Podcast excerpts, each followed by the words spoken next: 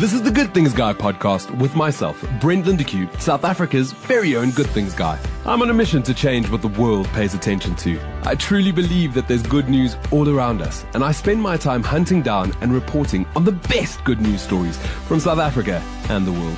In the Good Things Guy podcast, you'll meet these everyday heroes and hear their incredible stories. Two women left their jobs, sold their homes, moved in with their parents, and worked for four years to make a film about rhino poaching. And the documentary just keeps winning incredible international accolades. Bonné de Bod and director Susan Scott risked their lives, placing themselves in incredible danger to document the war on rhino poaching globally. They plan to tell a story so brutal and heartbreaking just to spread one message that rhino poaching must end. Their documentary film called Stroop has been shown on screens across the globe and become big in South Africa news agencies after winning incredible international awards.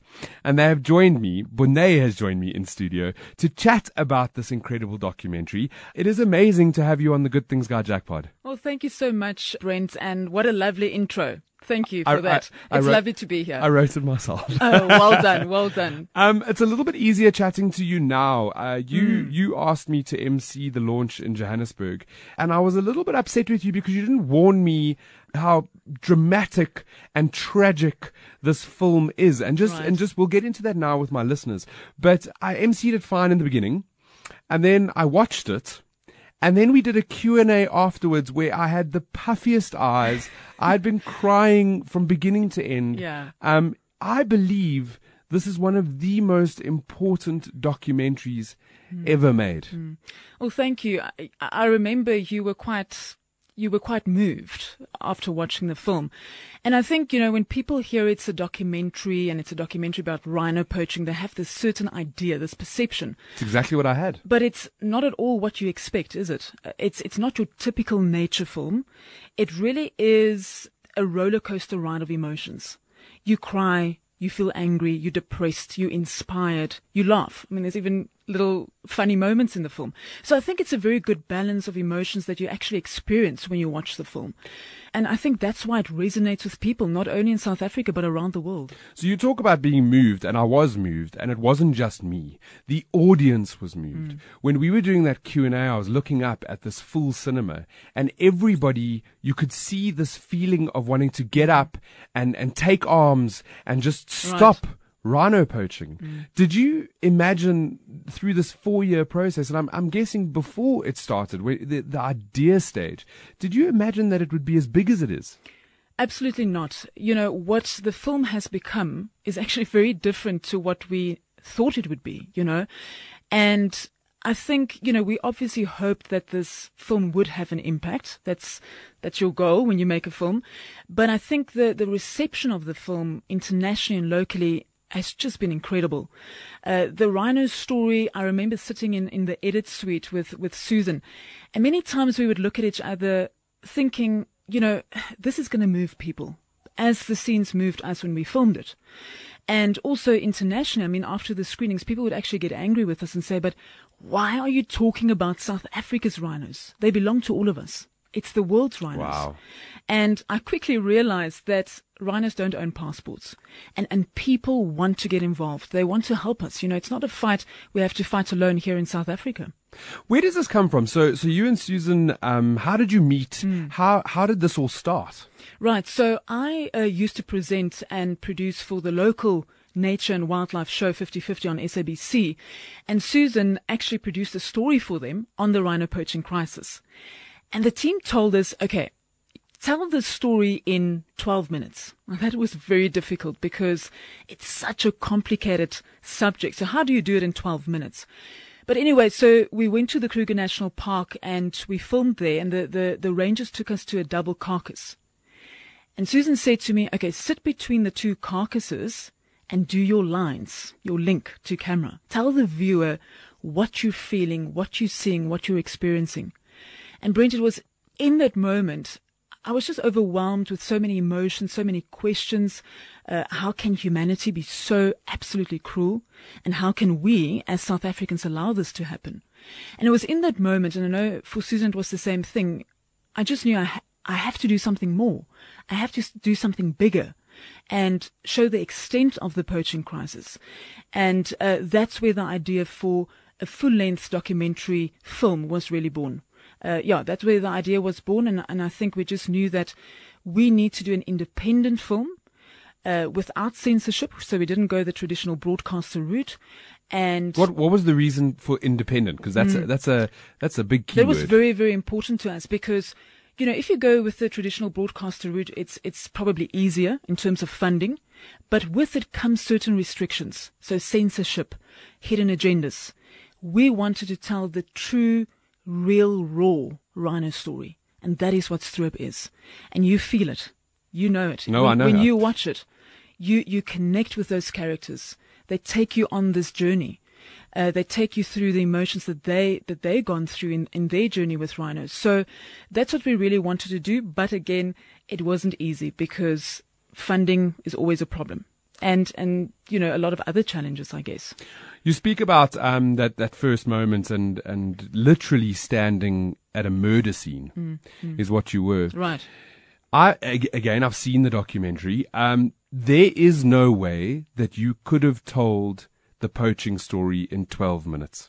No way. Now no that way. now that I've seen and how deep it gets yeah. and where it goes, yeah. it's I mean you start off watching one thing and by the end your mind is blown mm, mm. because of of where Rhino Horn comes from and then where it goes. Exactly. And the disconnect yeah. between the the user. It's there's no way in 12 minutes that that story could have ever been told. You cannot. I mean, you can touch on the surface. There's a problem. This is what the guys are doing on the ground. This is where the horn goes. But you cannot really, we had to dig deep, really, in order to understand it so that we could tell it in a concise story to the public. So, but it's so complicated. And yes, you, we also realized that when we started filming, we cannot only focus on the source site where rhinos are. We have to go look at the demand. The, the demand is massive. The very thing our rhinos are being slaughtered for. And that's why we decided to go to Asia and to look at the demand and to really find out why people are using rhino horn.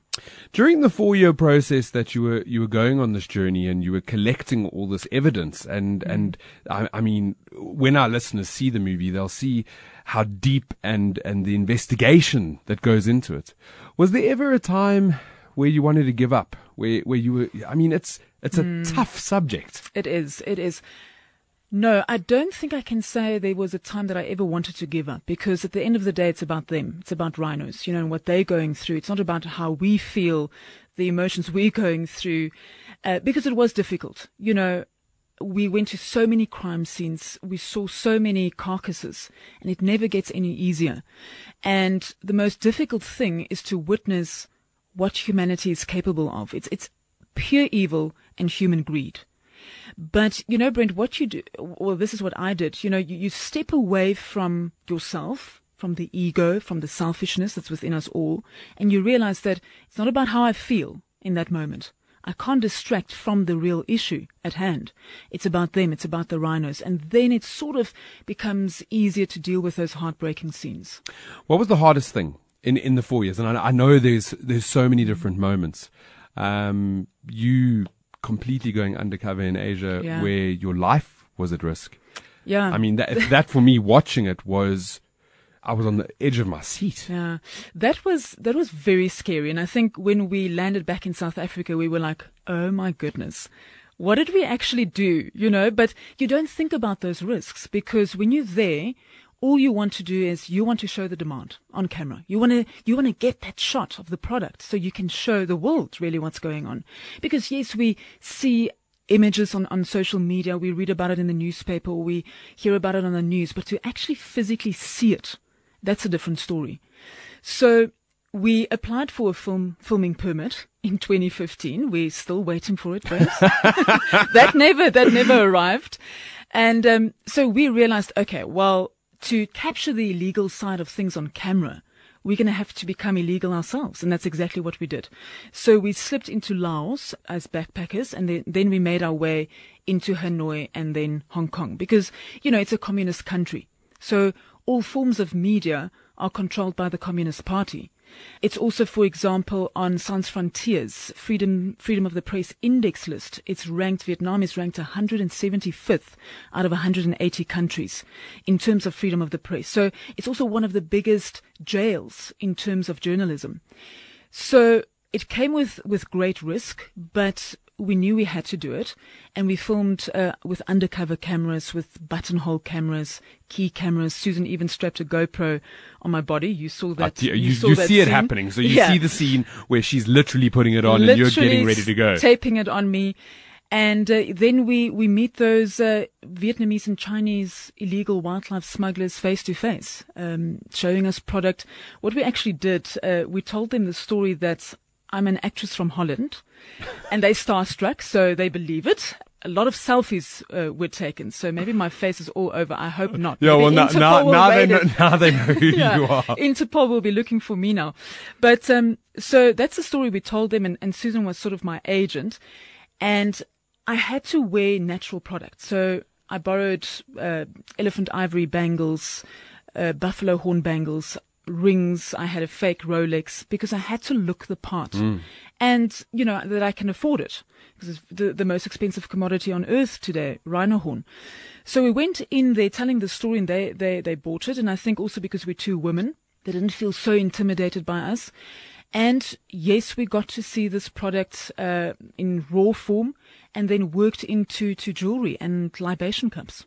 You do see that in the documentary, and it's incredibly heartbreaking. And I mentioned it a, a little bit ago, but the disconnect um, between the end user Mm, Oh, and, yeah. and us here at home, they, it's it's There's no connection. not at all. Not at all. I you also we end up doing an interview with a rhino horn user, the cancer patient, and that's where I realized that there's no connection between this product and an animal, and definitely not a dead animal. So that's what we're fighting against. There's massive demand, and it's a mindset. It's been used for thousands of years. So how do we change that? And again, I'm not saying we should stop the demand reduction campaigns, but that's long term. And rhinos in the wild, their time is running out. So we, t- we, we need to talk short term and focus on short term. One of um, the things that has stayed with me, and I actually get goosebumps when I think about it now. But um, before I saw the movie, whenever there was a full moon, as a society, we get quite excited. It's it's a bright night out, nice Instagram photos, you know, uh, new moon, new whatever, because we've been brought up that way. But in the documentary, you learn that um, a full moon is the best time to poach. Right. And every time since I've watched the documentary uh, that I see a full moon, I actually get sadness all over me. It, it just overcomes, and it's something that stayed with me since the documentary. the meaning changed completely. And for everyone fighting on the ground, obviously when it's full moon, it's so bright. The poachers go in, you know, three in a group. They're going into our national parks, private reserves, farms, over full moon to go and poach our rhinos. So for many on the, the front line, it, they call it blood moon because that's the symbol now.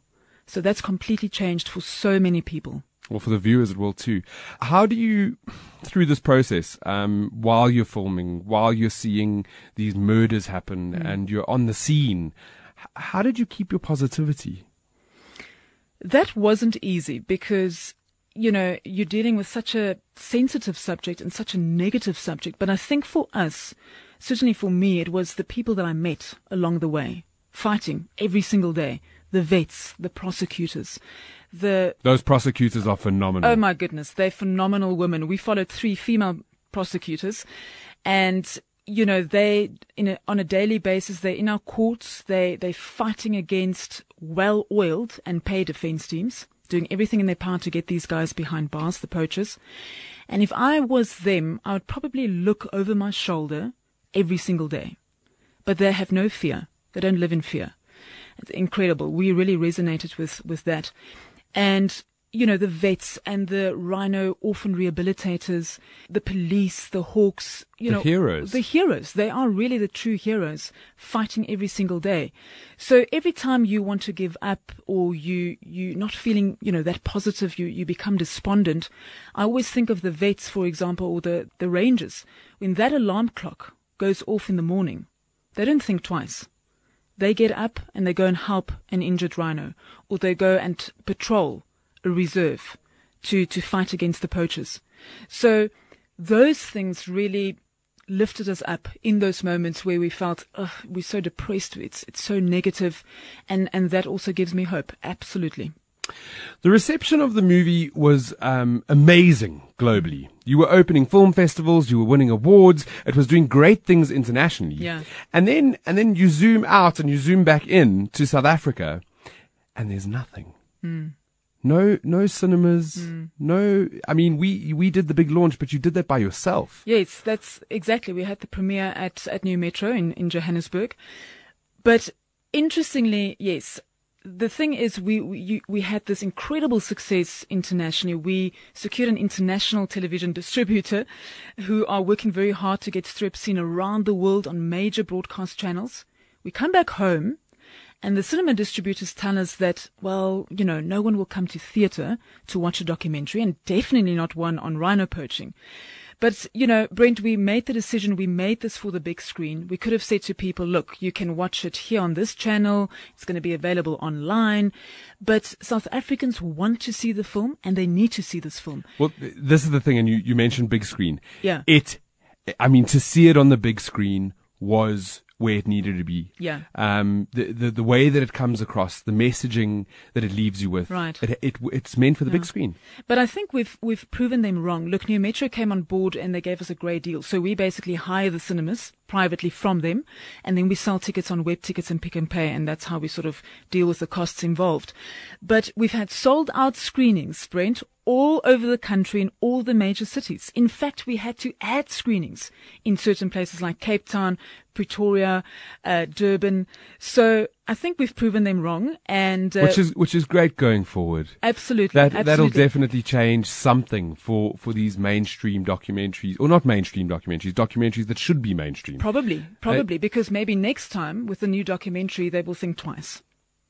Um, did you ever go to these screenings and sort of sit at the back and see the reaction of the audience? Because with our, with with the launch, it's very different. You got movie mm. critics, you got media, mm. you got mm. friends. Mm. So the reception is it might be a little bit different. What is it like watching um, the average Joe watching your movie? Well, we made a point to actually be at every screening and to do a Q and A. So I would introduce the film, oh, wow. welcome the audience, and then at the end we will do a Q and A. I think it makes it a bit more personal. So it's not about just watching the film and that's where it ends.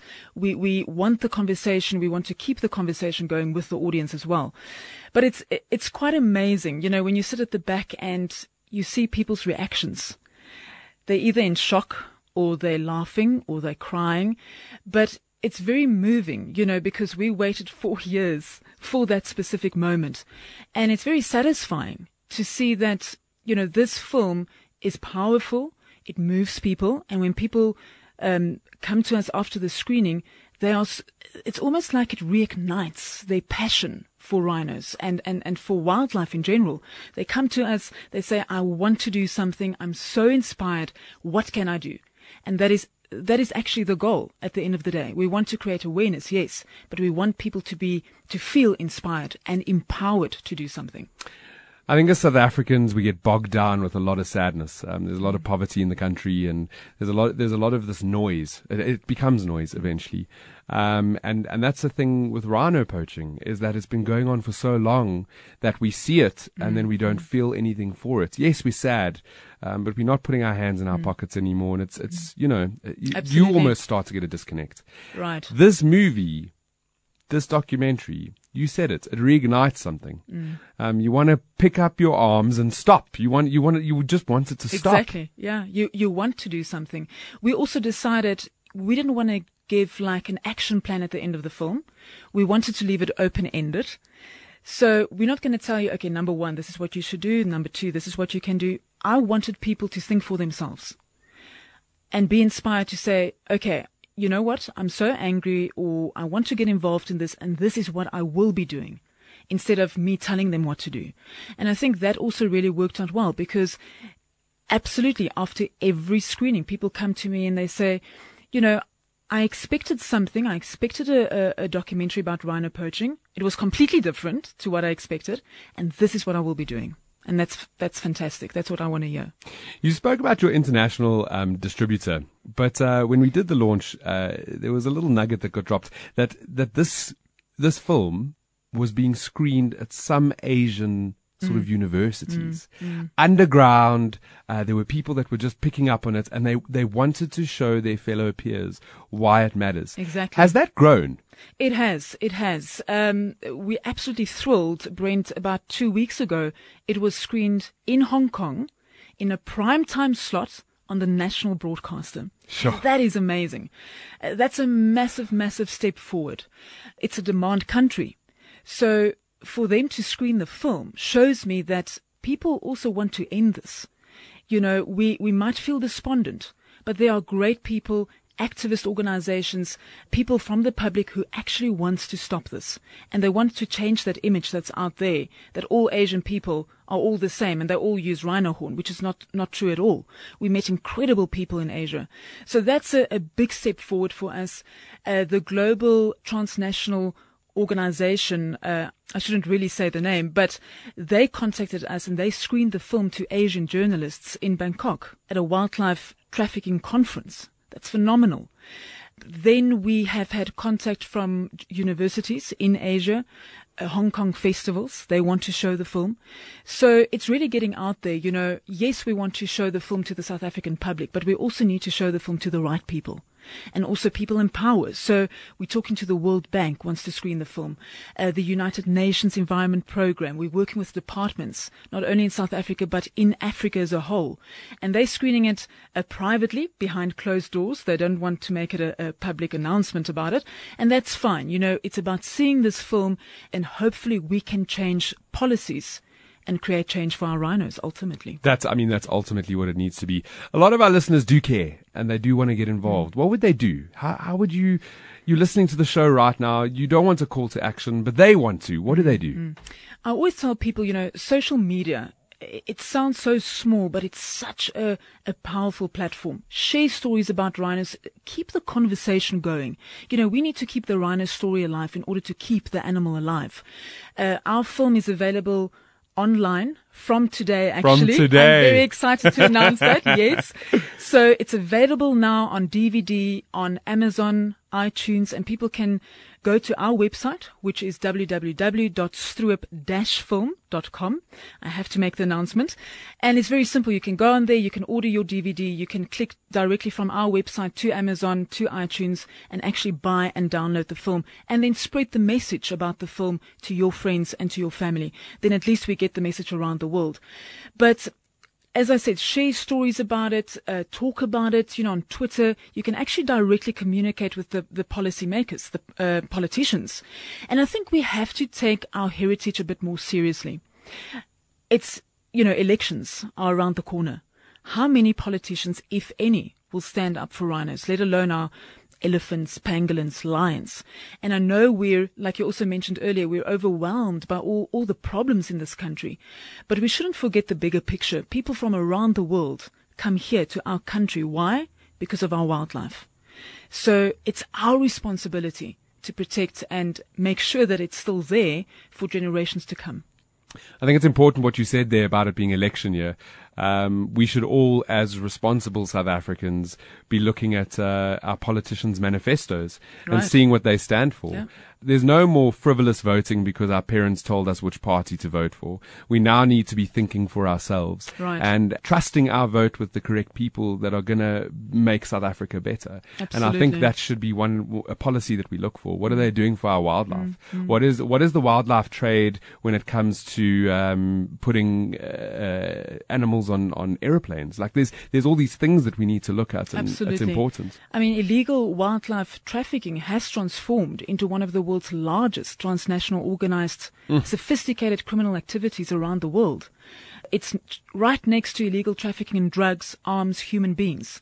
So the same guys doing that is actually involved in rhino poaching. They're using the same techniques, the same routes. And getting involved with our politicians, like they corrupt in governments Absolutely. and this- Corruption, the biggest enabler of wildlife trafficking. And your documentary explains it all. And I'm excited because today you can click on, I'm going to put the link in the bio of the podcast. You can, you can click on to, to go download it. I need to ask this question and it's the worst question ever in an interview, but I'm going to do it No, I'm scared. because I, I know that our listeners want to know Right. what's next.